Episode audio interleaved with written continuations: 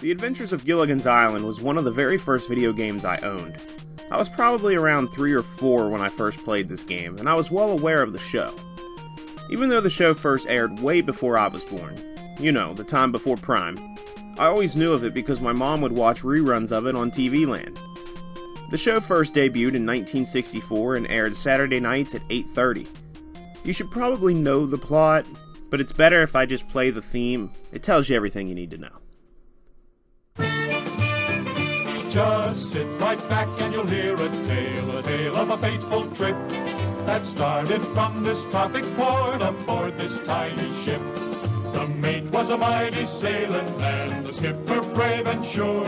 Five passengers set sail that day for a three-hour tour, a three-hour tour. The weather started getting rough, the tiny ship was tossed. If not for the courage of the fearless crew, the minnow would be lost. The minnow would be lost. The ship's aground on the shore of this uncharted desert isle, with Gilligan, the skipper too, the millionaire and his wife, the movie star, the professor and Mary Ann, here on Gilligan's Now that is a classic television show theme song. Let's hear it again from the top. I'm just kidding, but it definitely has to go down as one of the greatest TV show themes ever. Of course, behind the Golden Girls.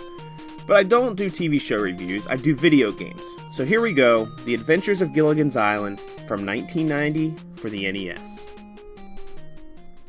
Alright, so you, the player, take control of the skipper, and you're followed around by Gilligan. And he's a pain. But the game is done in episodes, and you have four to get through. You just have to complete the objectives to complete the level. You have to wander around and find the other characters from the show, and they will tell you what you need to do. They'll give you the objectives.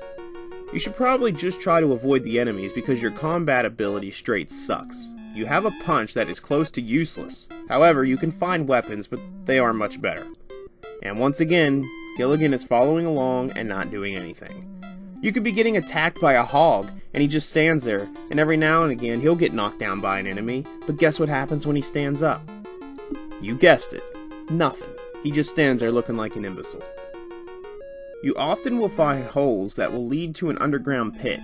Sometimes that's the direction to go. But when it's not, Gilligan falls down into the pit and you gotta go get him every single time. I tried to leave him, but the game gives you like a two minute timer to get back to him. Bummer. Now, when you have to go down into the pit, you have to make sure Gilligan falls in first because if you go down first, he won't follow you. So at this point, I'm frustrated. And don't get me started on the quicksand. So, spoiler alert.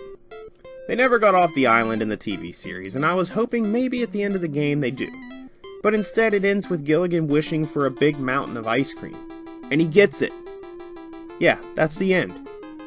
They give you a screen of text that's, some, that's somewhat of a cliffhanger, like a TV show, maybe hinting to a second game, but thank the Lord above, it never happened.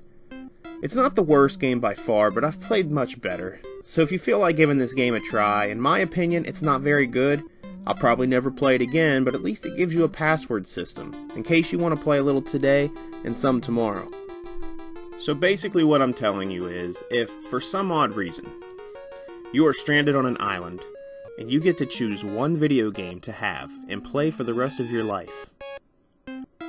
Don't pick this game.